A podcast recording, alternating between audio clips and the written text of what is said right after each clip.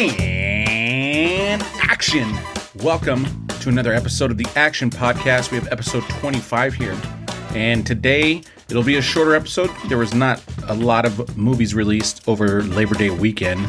A lot of repeats in the box office show that with uh, the top movie, which was Top Gun again, after being tops on Memorial Day. The first movie to be tops Memorial Day and Labor Day. So that was interesting week. So the only movie we have to review today is going to be Honk for Jesus. And we're going to go to my brother Peter first. Pete, give us your thoughts on Honk for Jesus. Thank you, Paul. Uh, my review of Honk for Jesus uh, was I didn't love it, but I didn't hate it either.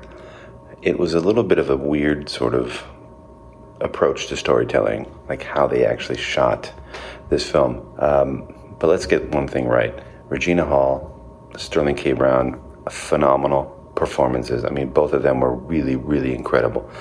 Um, I just thought that there was a lot of potential for this this movie. I thought the story was great in concept. I just thought it was executed sort of. I don't know. I took. I think they took a big risk with um, with the whole behind the scenes and the documentary style sort of approach. I'm I'm I'm wondering if if it was done as a linear story, if it would have been better. That's what I think. But you know, I, I think this is a great movie to go out and see in the theaters if you can, and if not, go check it out on Peacock. Um, sorry I'm not there, everybody, but I'll be there next time. See you soon. Awesome. Thanks for that, Pete. So I I enjoyed the film itself. Um, it, this movie's also on Paramount Plus right now, and so definitely I think it's worth watching. Uh, and it's enjoyable. It's kind of a, a you know a, a, a, satire on religious people that also are flawed but don't act like they're flawed. And I found it very funny and relatable, and ultimately enjoyed seeing it in the theater.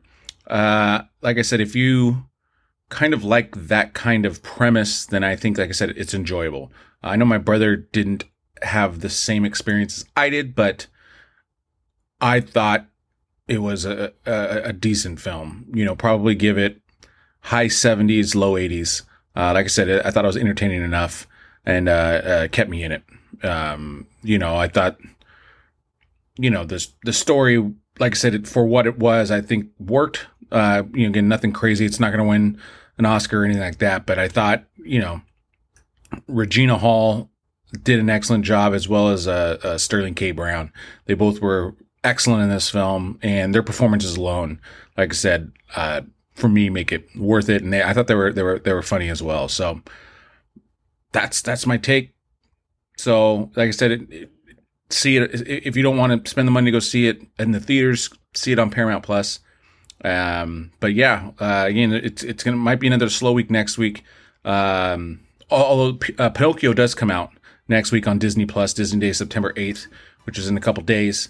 So uh, we'll be reviewing Pinocchio. That'll be the the big one for us to be watching, and I think some other streaming ones are coming out. And then uh, Woman King is like the next major theater release, which is I believe September twelfth.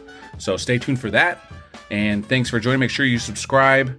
Uh, catch us on all the different platforms. Uh, podcast wise, we're on Apple, we're on Spotify, uh, iHeartRadio, wherever you get your Google, wherever you get your favorite podcasts. And of course, you can catch us on YouTube. Make sure you subscribe and like. Thank you guys for joining us again. And, and um, we have a Jaws upcoming uh, because it's re released in IMAX. And then Back to the Future, Goonies are a couple of the bigger um, other films that we have going. So with that, cut. Thanks, guys.